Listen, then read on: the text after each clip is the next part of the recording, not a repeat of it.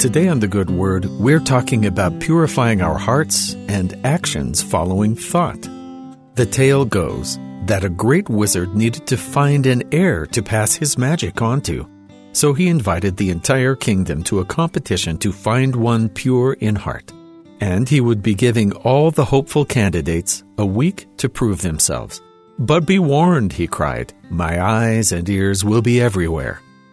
The contestants went on their way, all thinking they could perform a passable facade of goodness for a week. No one can really be pure in heart, they all thought. I'll just have to fake it. But one, a shepherdess, thought, I'm not pure in heart yet. That's what I'll work on this week. But wizards tend to be tricky, so none of the participants had realized that the contest included their thoughts as well as their actions. When the end of the week came, the wizard was impressed by the shepherdess and her commitment to improving inside and out. She was not perfect, but her willingness to grow was what mattered.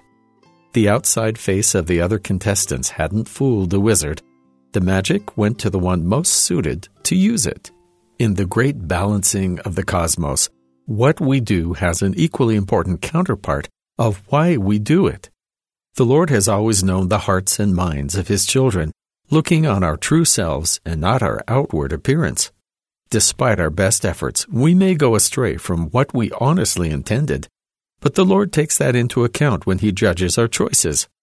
Not everyone is in the right circumstance to find and follow the Lord, but they have to make the best of the situation they're in with what they know.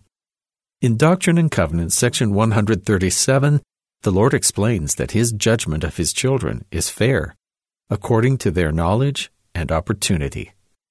Thus came the voice of the Lord unto me, saying, All who have died without a knowledge of this gospel, who would have received it if they had been permitted to tarry, shall be heirs of the celestial kingdom of God.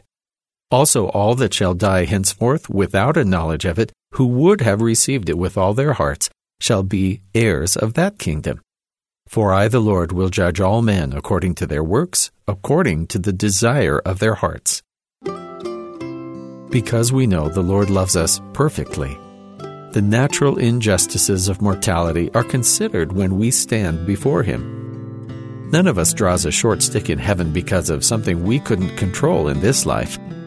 The Lord gives all His children a chance to accept His gospel whether within this life or the next.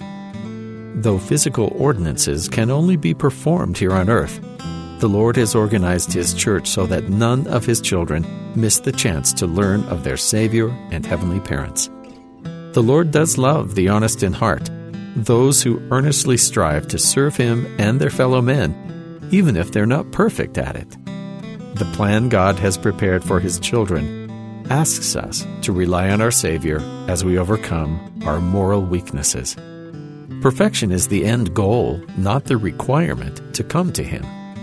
The Lord our God, above all else, is just and merciful.